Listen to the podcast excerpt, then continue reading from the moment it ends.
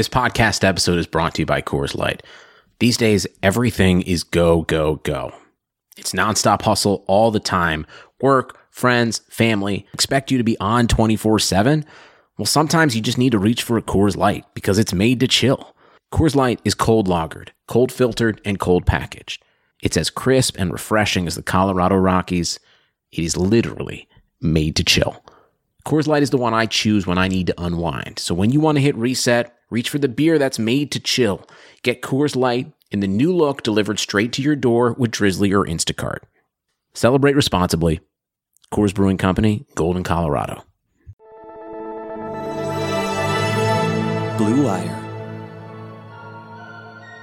With the second pick in the 2017 NFL Draft, the Chicago Bears select Mitchell Trubisky. Trubisky stepping up, fires down the sideline. Robinson makes the catch. From the Raiders to the Bears, Khalil Mack, now officially in Chicago. Brought down, Khalil Mack.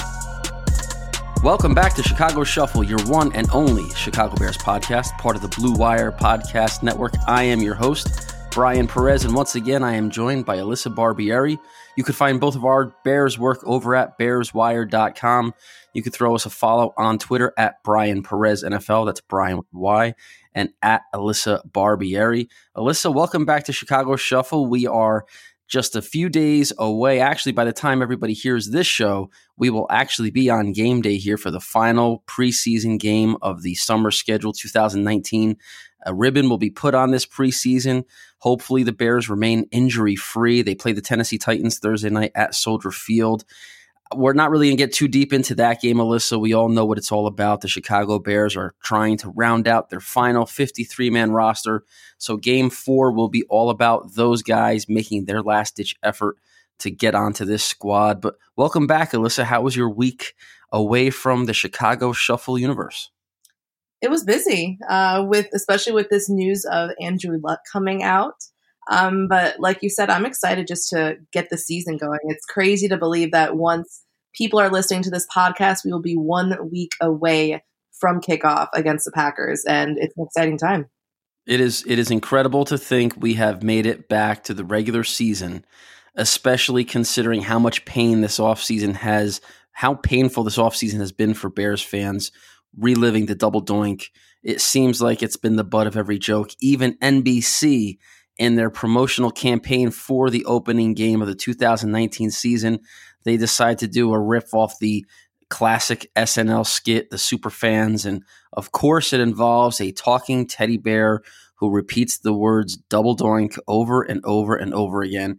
It's going to be something the Bears can't rid themselves from until they obviously win a meaningful game in 2019. And none get more meaningful than the opening game against the Packers because let's face it, it's the game of the year, and it's the first game of the season. The Packers series, those two games, that that is what Bears fans in recent history have lived and died for because the team hasn't necessarily been good enough to be chasing a playoff spot. That won't be the case this year, but obviously we do not want to see a repeat of the 2018 season when the Bears looked locked and loaded to to to essentially complete one of the biggest upsets in the early part of the 2018 season, only to collapse, obviously, to Aaron Rodgers and his miraculous comeback, which we do not want to relive again. But talking about Andrew Luck, Alyssa, I mean, who would have thought that the Chicago Bears Week Three preseason game would become the epicenter of arguably the biggest story in the NFL in the last, I don't know, 10 years. I mean, is that an exaggeration to go back that far? The Andrew Luck retirement obviously trumps the Calvin Johnson retirement. And I don't think there's been an in season, well, not necessarily in season retirement, but an early retirement where a guy's 29 years old in his prime. There hasn't been a retirement that this that that is this impactful or surprising since Barry Sanders back when he decided to call it quits. But how in shock were you that the news was breaking during the second half of the Bears Packers, uh, the Bears Colts Week Three preseason game, one in which, I mean, like the other two games so far this preseason was pretty much a snooze fest, and then all of a sudden, this absolute shock to the system: Andrew Luck is retiring. I remember watching that game, and I was getting a couple highlight posts up, just thinking, you know, this is your typical well Matt Nagy third preseason game where nothing much is really going on. And then all of a sudden, the Schefter tweet comes out, and I was on Twitter and I had to check because I thought it was the fake Schefter account, as I'm sure a lot of people thought it was. But then seeing that it was actually happening, it was crazy, especially after the fact. Like, I can't get the thought of those fans booing him. The last memory that Andrew Luck will have walking off that field is of his home fans booing him. You know, it's crazy. It, you know, it's crazy when you think about how insane the football fan can be. But I heard, I think it was either on ESPN radio or NFL radio on on Sirius XM.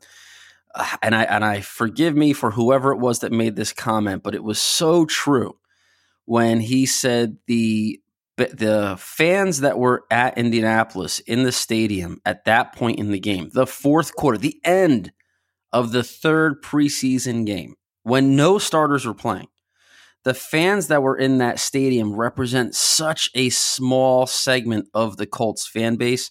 And it would be the equivalent of walking into a bar on like a Thursday night at two o'clock in the morning and doing a survey in the bar saying, Hey, does anybody in here like to drink? And everybody in the bar would raise their hand and say, Yeah, of course, we all do. And then leaving that bar thinking that every person loves to drink as much as those people that are in the bar. The fact that there you had Colts fans, the diehard, the absolute borderline insane fan that would sit there through the end of the third preseason game when no starters played and the game doesn't even count those are the fans that are booing Andrew Luck because those are the fans who have more than the average investment in the team in the game. And look, they're diehards, and we I get it. I mean, you don't want to fault a person for being that emotionally connected to a team. I like to think that I'm kind of right there with the Chicago Bears, but I also would like to think that you can or that I can approach this team logically and reasonably and with some empathy and humanity as well, understanding that these guys are human beings. They're going to deal with injuries. They're going to deal with family crisis. They're going to deal with just personal psychological issues that could force something like we saw with Andrew Luck deciding to leave the game because the guy is 29 years old, but he probably wakes up every morning feeling like he's 75. You know, no amount of money can get you your health.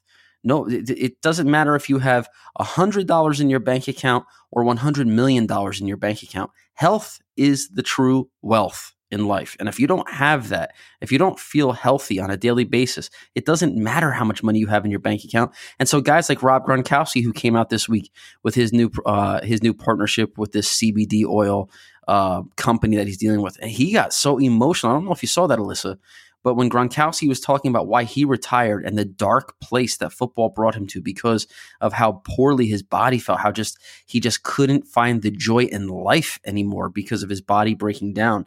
I mean, what do you, what are the emotions that kind of you go through when you hear these stories of these players and try to balance that against the fact that you get so much enjoyment watching the game on Sundays with this realization that these guys are really abusing their bodies. I get it. Everybody out there, they make millions of dollars. They know what they signed up for. They're getting paid for it. We all get that argument. But there's still the fact that they are, in fact, abusing their bodies and we're getting all this joy out of it. I mean, how do you kind of balance those two competing interests when you're watching a game on a Sunday and then you hear what the guys like Andrew Luck and Rob Gronkowski say after the fact?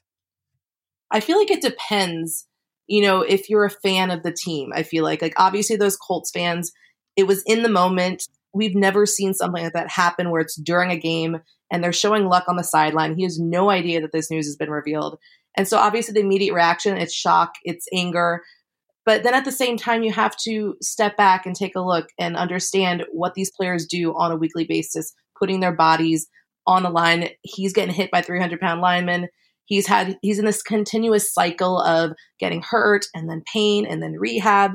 So I actually respect that he's doing what's best for him at this point. And, you know, it's sad because, you know, we are losing one of the great players in the league right now. And knowing that he's tw- he's going to be 30 in September, I think, and knowing that he's in his prime and wondering, you know, what could Luck have done, especially this season when the Colts seem to be one of those legitimate Super Bowl contenders. So, you know, it, it's painful, you know, as a fan of the game especially as if you're a fan of the Colts. But at the same time, you have to respect what they've done on the field and his decision. If it's time for him to retire, it's it's time for him to retire. And it's going to be interesting too to see how the Colts front office can respond and react to this because if you know if you've been you know if you bears fans out there who have been paying attention all off season chris ballard has been essentially tiered as that gm1 going into the 2019 season and you know been essentially ranked and rated higher than our very own ryan pace where in my opinion ryan pace has established in his tenure in chicago a better track record and has built this team from nothing into a Super Bowl contender, contender, a legitimate NFC Super Bowl contender in the brief period of time that he's been here. Whereas Ballard inherited a team with Andrew Luck, and and it's kind of I don't want to say I don't want to say it's easier to build a Super Bowl contender when you already have a roster with the franchise quarterback on a Hall of Fame trajectory on on the field. But let's be honest, it's easier right? And then he backed into Frank Reich. His first choice was Josh McDaniels. Josh McDaniels says, no thanks. All the other coaching candidates have pretty much been hired on by other teams, and Frank Reich's kind of the last man standing. Great hire. Frank Reich's a great coach, but it wasn't exactly Chris Ballard's first choice.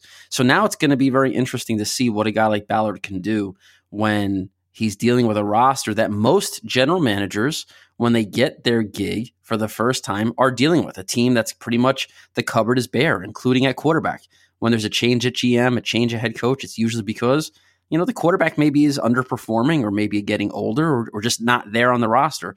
So now we're going to see exactly what Ballard and the Colts can do. And when we talk about Super Bowl contenders, Alyssa, this is the time of year when a lot of outlets big media, small media, and every size media in between starts making their predictions who's going to win the Super Bowl, even work your way backwards from there, who's going to be a playoff team, who's going to win divisions, and even divisional records, you know, season records for each team. Sports Illustrated, Alyssa, what the hell's going on here? The Sports Illustrated 2019 season preview. You wrote about it on BearsWire.com, so you'll you're going to be our uh, you're gonna you're gonna share the news with the Bears fans here, which I'm sure they already read about. But Sports Illustrated predicted that the Bears would be seven and nine in 2019 and finish last in the NFC North, a division that, as far as I can tell, still has the Detroit Lions in it. They're predicting the Bears to regress to the point of seven and nine and last place in the NFC North. Eh, was I dreaming this, Alyssa? Or is this, in fact, what one of the most historic sports publications in American history is predicting for the Chicago Bears in 2019. No, it actually happens. And opening that magazine, I'm like, okay, I could see if they'd maybe put the Vikings at one because you know a lot of people are doing that, and the Bears at two. But seeing that they were fourth, even behind the Lions, was shocking. It just it feels like blatant disrespect at this point. This is a team that they lost two starters from a year ago, Amos and Howard, and then Nick, Bryce Callahan as well. Um, they've replaced them. We've yet to see if they're going to be upgrades at this point, you know, um, though David Montgomery looks like he's on track. But the thing that they cited um, was the defense and the loss of Vic Fangio, which, yes, it's significant, but let's not forget that the talent is still there. Talent that's continuing to develop, like Roquan Smith, Eddie Jackson, and you have Akiem Hicks, Eddie Goldman, and Khalil freaking Mack is still on the team. In fact, last year, they predicted the Bears to have to go seven and nine, and that was before signing Khalil Mack. So you're telling me that this team is going to go seven and nine after signing one of the best defensive players in the league. It's crazy, especially with this unit being together a second year. I know Chuck Pagano's there. The defense is most likely to gre- to regress if only because they were so good last season, and it's hard to you know to put up those turnover numbers again. So it shouldn't be a significant drop off, you know, barring injury you know, what what are your thoughts on the defense? Do you think that like how significant of a drop do you think it would be? See, I, I think if a defense is average and regresses from average, then we got a problem, right? But when a defense is an elite defense and puts up borderline historic numbers in a season, regression is to be expected, even if Vic Fangio was still in Chicago. The Bears defense could easily be predicted to regress in 2019. And it's not because the talent is worse. It's not because the players are worse. It's not because the scheme or the coordinator is worse. It's just because stats, especially when you put up such a, a, a remarkable year, tend to balance out over time. And here's the thing, too, right? Eh, the Bears may not have as many turnovers in 2019 that they had in 2018, but they'll still be one of the, if not the pace car for the league. So it's not a matter of, you know, the Bears defense just black and white. The numbers are worse than they were in 2018. It's where does the Bears defense in 2019 stack up to the rest of the league? Does the rest of the league have, are 9, 10, 11 teams creating and forcing more turnovers than the Bears, well, then that's a regression that maybe is a little more concerning. But if the Bears are still a top three team defensive unit in terms of forcing turnovers, creating opportunities to score points on defense, even if that top three finish in 2019 isn't as impressive statistically as what it would have been in 2018, it's still a top three finish. It's still a top three defense. So you can't look at this and say, you know, statistics only that this regression is going to happen and it's only because Fangio's gone. That's just not a logical way of looking at it, in my opinion, because, you know, let's say, for example, a running back like, uh, I don't know, we'll say Ezekiel Elliott has 1,600 yards in 2000 and whatever year. And if the following year he has 1,390 yards, you could argue it was a regression in his production. But if he's the NFL's leading rusher in both seasons, he's still the best running back in the league, right? So it just it's one of those kind of things that I think you could see with the Bears defense is that a regression statistically could happen, but I don't think a regression in terms of the league standing as a defense will happen. And to be quite honest, I think Chuck Pagano is going to bring a breath of fresh, of fresh air to this defense and allow them to pin their ears back and rely more on their natural ability, which is borderline rare to get after the quarterback. If you just get let Leonard Floyd hopefully just do one thing and one thing only, and that's chase down the quarterback, his athletic ability and natural traits should shine through. You let Khalil Mack every single time he puts his hand in the dirt or he's standing in a two point stance, just get the damn quarterback. Don't worry about anything else, but get the damn quarterback and make plays in the backfield it's going to be scary. So when I think of these these outlets like Sports Illustrated suggesting that this Fangio factor is so extremely important to the Bears, I get it. You know, some of the most respected offensive minds in the league just recently came out and said Vic Fangio is one of the toughest defensive coordinators to face because of his scheme. So there is a valid argument to say that Fangio offers a an absolute you know value to the Chicago Bears defense and now to the Denver Broncos. But to suggest that talent doesn't trump coaching to me is a big mistake. I'm always the believer that you need to have the talent. And then obviously the coaches need to put the talent in the right position to make a play. But again, it just comes down the guy's got to make a play. You could be the best schematic mind, you could have the best scheme, the best play call. If the guy drops the ball, what was the point? If the guy misses the tackle, what was the point? It comes down to the players. So sometimes really good coaches can at times bail out bad players, but I think it's more likely that the great players bail out the average, and even in some in some instances, above average coaches. They can make an above average co- coach look like a genius. I mean, let's let's face it. Vic Fangio, in his tenure as a defensive coordinator, had the likes of Justin Smith and Patrick Willis and a slew of other talented guys in San Francisco and he had a ton of talented guys in Chicago, and he's going to a Denver team with a ton of talented guys. So yeah, he's a great defensive coach, but he's also had some really good players that he's been fortunate enough to coach. So that obviously goes a long way in forming his reputation. And hopefully Chuck Pagano can do his part this year in 2019. But Alyssa, what do you think? You know, flipping onto the other side of the ball, to me, it's surprising. It's surprising that national outlets would suggest that the reason the Bears could regress is arguably the most easy to project part of the team.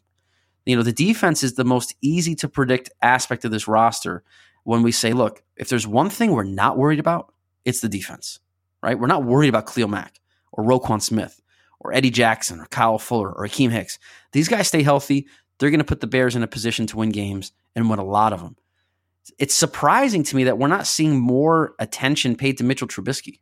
I mean, I know there was like that that little brief stint uh, sprint there where like training camp in between week two and week three of the preseason, there were some rumblings about Trubisky having an underwhelming training camp performance.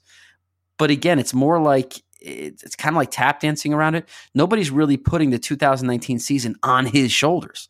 It seems like the narrative has really focused around the kicker, which we'll talk about in a minute, and this this suggested regression on defense. Do you think this is part of the Nagy master plan? And what I mean by that is like he hasn't exposed Mitch Trubisky to anyone in the preseason, hasn't given anyone the chance to go after his quarterback, hasn't given anyone the chance to praise his quarterback. I mean, look at the expectations we're seeing set in New York with Daniel Jones after, you know, what, 30 preseason passes. Now they suddenly want him to start over a two time Super Bowl champion.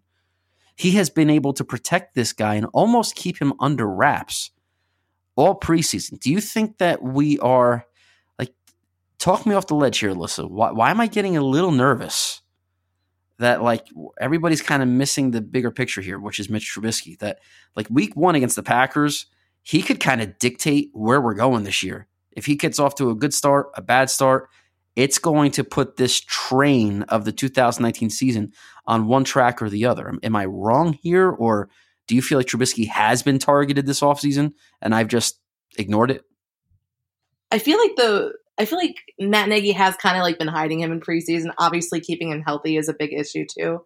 Um, but I feel like we saw it back in training camp. Look what happens when he has a couple of bad practices. And it feels like, you know, Trubisky's everyone's favorite topic of criticism, which I get it. You know, until Trubisky proves that he can be consistent, he's going to get criticism as being that first quarterback drafted in a class that has Patrick Mahomes and Deshaun Watson. And yes, the season is huge for Trubisky. We should know what we have with him after this year, or at least a pretty good idea. Um, but with Trubisky entering this third year in this offense, and with all of the weapons that he has around him, I feel you know like this should be the year. And like you said, he's going to dictate a lot of what happens in this Packers game. You know, going back to last season and just looking at how much he's grown to this point. I mean, we obviously won't know until he plays the game then, but we've seen, you know, that first Packers game up to that playoff game, you know, it's going to be a lot different than it was this season opener at this point last year. Um, so obviously, you know, Trubisky is going to be a big part of that. And I feel like once that regular season hits, you know, here we come again, national spotlight on Mitch Trubisky. You know, God help him the first incompletion he throws, it's going to be all over Twitter.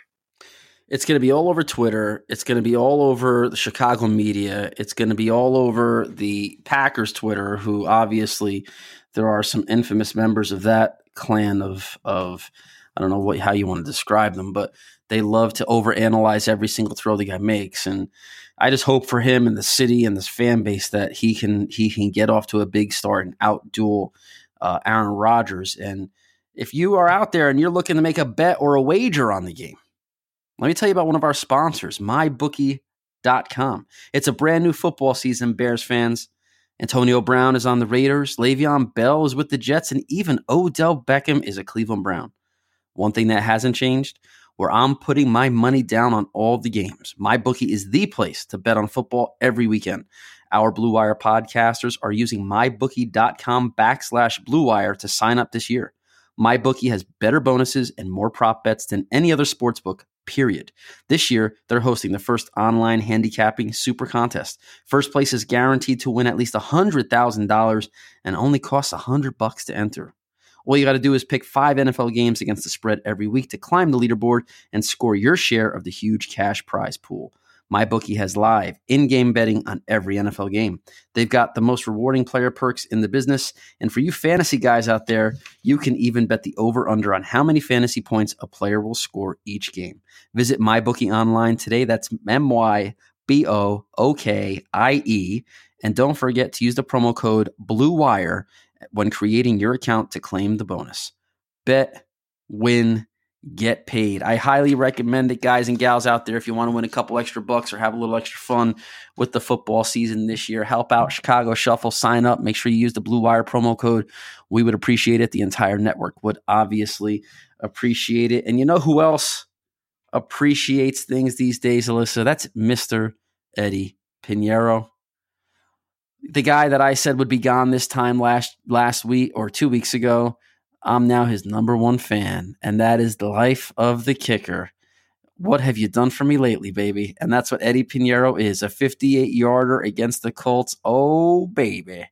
That's what he is here for. That big leg that allowed him to stick around in Oakland all year, even when he was too hurt to play. He actually said today that he thought he was going to be a Raider for the next 10 years because of the way they were talking him up at Raiders in the Raiders facility last season. And how fantastic is it, Alyssa? You know what I went through on Twitter when I said there's no way the Chicago Bears would trade for Kaare Vedvik to the then Baltimore Ravens kicker, that I thought it was a ludicrous idea to even suggest that Ryan Pace would make not just one, but two trades in one offseason for a kicker. I didn't see it happening. Rumors obviously circulated that the Bears were in the mix, that the Bears made an offer, that the Bears were outbid. I don't believe it until I see it. I don't believe it until I hear it. Maybe they were interested. Maybe they were kicking the tires on what it would cost, but I don't think that they were going to give up anything even remotely close to a fifth round pick for another kicker. And here we are. What is it? One or two games later, one week later, and Vedvik looks like trash for the Minnesota Vikings. I mean, garbage. If he was doing what he was doing, what he if he was doing in Chicago after a trade, what he's doing right now for Minnesota, Bears Twitter would burn to the ground. And yet we have Eddie Piñeiro, five of six in the preseason, including the 58 yard bomb. The kid's getting more and more confident every game. And it looks like he will be the week one guy. Alyssa, is this just another pat on the back for Ryan Pace for holding firm, holding steady, and making sure he did not push the panic button when everyone around him, including a lot of people on Bears Twitter, were suggesting a move like a trade for a kicker needed to be made? I have to say that it's nice for the Bears to be in a position where they're not the team that's the worst off at kicker. You know, especially considering the how the kicker competition has been in the national spotlight, all the criticism that it received, and you know, with the Bears going, you know, being a potential trade partner for Vedvik and Pace not pulling the trigger, and now sticking with with Piñeiro and seeing what he's been able to do. Like you said, five of six in the preseason, including that 58 yarder right down the middle. He's gaining confidence. It feels like now that he's the only kicker there, that he's he's accessing this confidence that he hadn't been able to before. And then you look at Vedvik, who on I think it was the last game on no, sorry, in practice the other day he went five uh five for eight, including uh, a miss. I think he missed from 43 yards. Which can you imagine if he'd done that in Chicago? I mean, look, some things, some of the best decisions are the ones that are never made. And in this scenario, by Ryan Pace not making the trade and not bringing more drama, more chaos, more frustration to the kicker situation is might have been his best offseason decision. And it's the one he didn't make. And you know, this whole kicker mystery that we've dealt with all off season. when you really sit back and think about it now, it's almost like you question what in the hell were we all looking at this whole time? Why were we all confused? Where was the actual suspense? The Bears traded for Eddie Piñeiro. They traded for him. They, they didn't just bring him in for a tryout with five other kickers on a random Tuesday at Halas Hall and he just happened to do better than the other guys and get a contract. He wasn't like all the other kickers in the kicking competition that were just kind of afterthought signings to bring in as competition to see which leg would be the last guy standing. The Bears identified Eddie Piñeiro as a guy, a guy worth potentially giving up an asset for.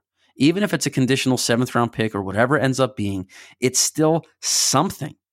Eddie Piñeiro represents an investment an asset invested in him.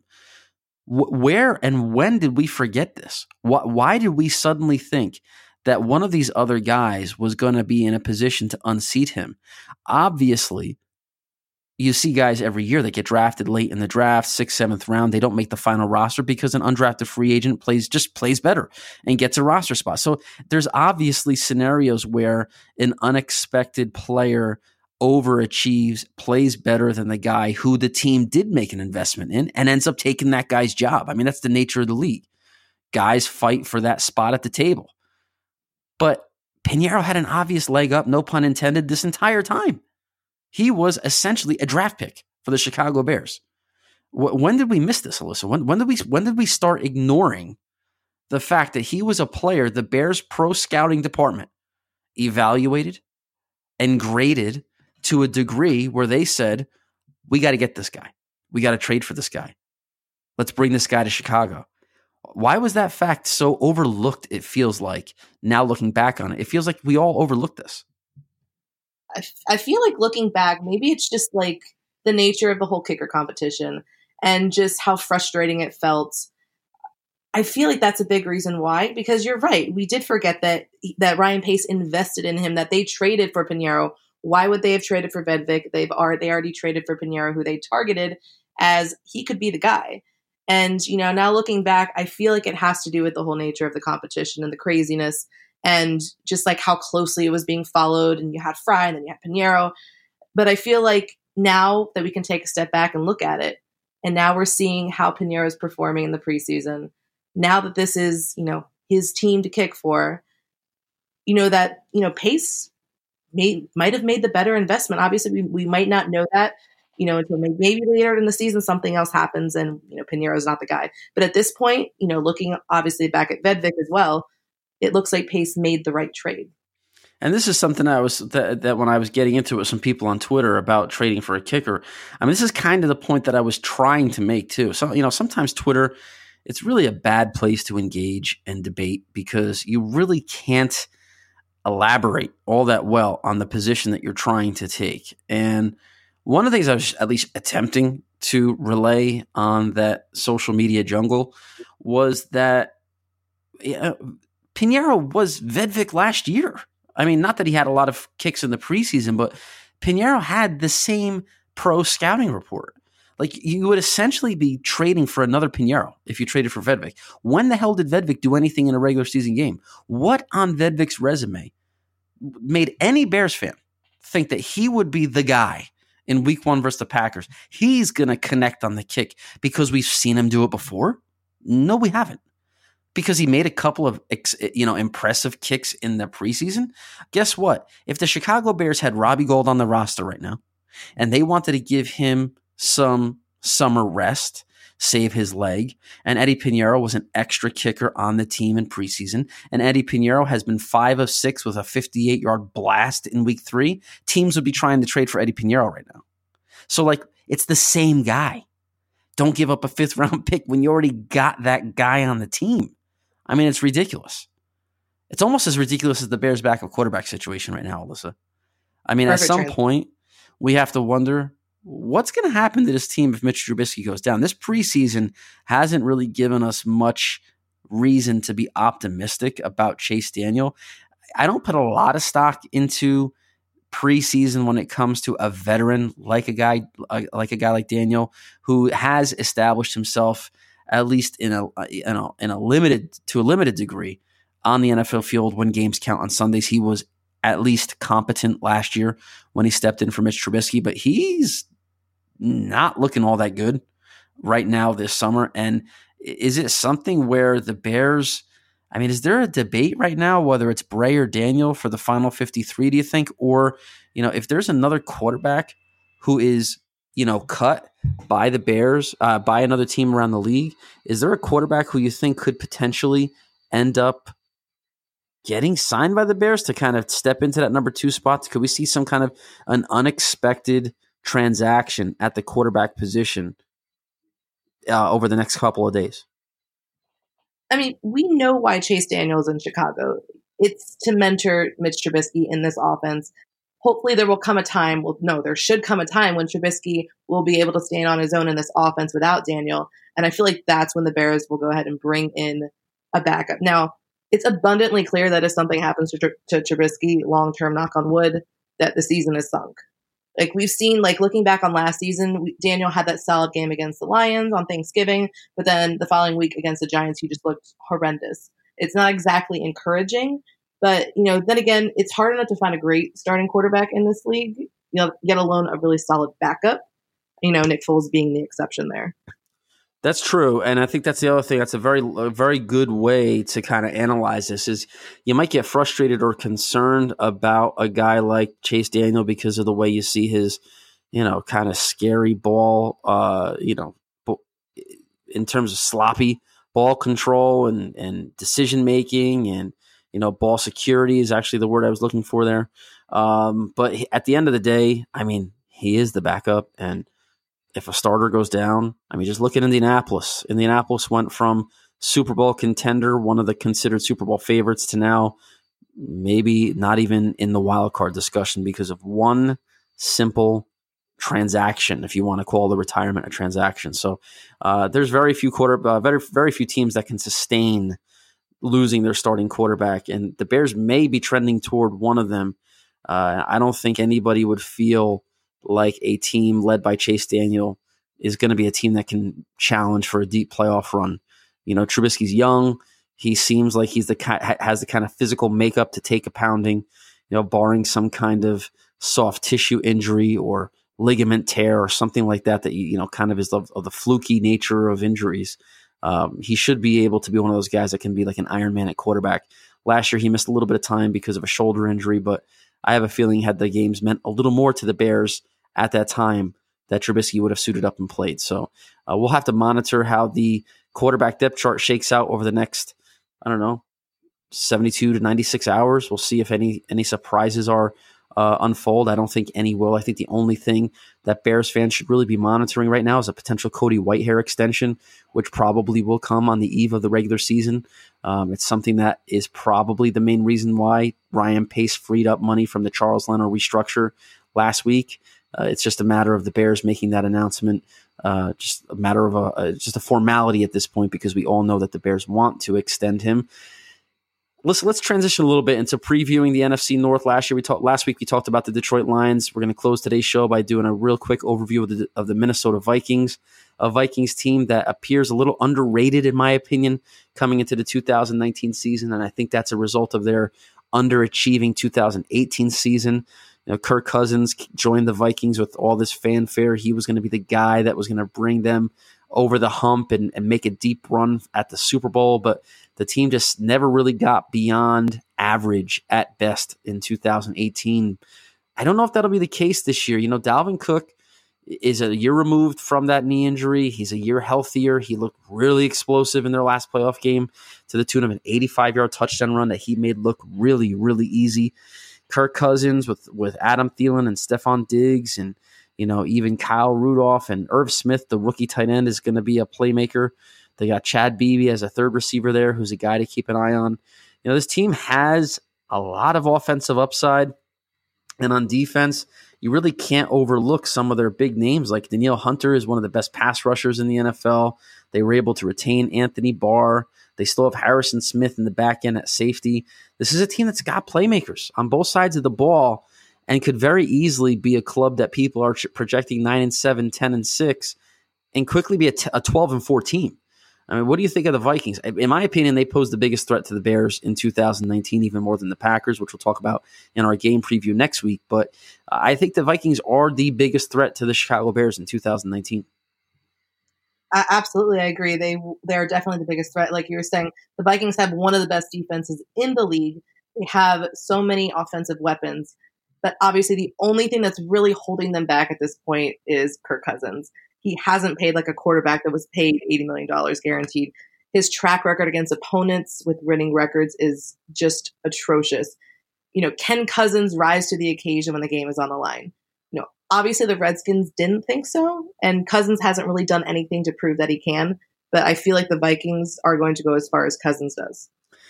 And whether or not that's enough to unseat the Bears, we will soon find out. And Alyssa, you know what's just it just warms the soul to think that the next time we speak, we will be previewing week one against the Green Bay Packers. That's crazy. I'm excited. We are that close. Fast- now, here's the thing, Bears fans out there. Alyssa is a Florida resident, and, and all thoughts and prayers to Alyssa and everybody else in Florida as they, over the next few days, are potentially staring down uh, the barrel of a hurricane. Hopefully, it changes path right now. It's not expected to impact Alyssa and where she's at. But you may end up hearing my, uh, I don't know, depressing voice next week by myself or another co host in the event Alyssa is not able to join. Hopefully, that won't be the case because Alyssa is safe and sound in her house and ready to record our week one game preview. We're going to try to have that preview up uh, and live for your listening pleasure on Tuesday, uh, barring any setbacks. And obviously, again, Alyssa, your well being is of the utmost importance. So, uh, all Bears fans will be thinking of you. And Chicago Bears fans, we are almost there. We are one week away from the biggest game, at least until week two uh, that any of us could have ever asked for to open the 2019 season. Bears Packers. It's Bears Packers week, baby. You don't get any better than this. Come on back next week to Chicago Shuffle, and until and until then, Bears fans around the country, bear down. Sugar Ray Leonard, Roberto Duran, Marvelous Marvin Hagler, and Thomas Hearns. Legends, whose four way rivalry defined one of the greatest eras in boxing history. Relive their decade of dominance in a new Showtime sports documentary, The Kings, a four part series now streaming on Showtime.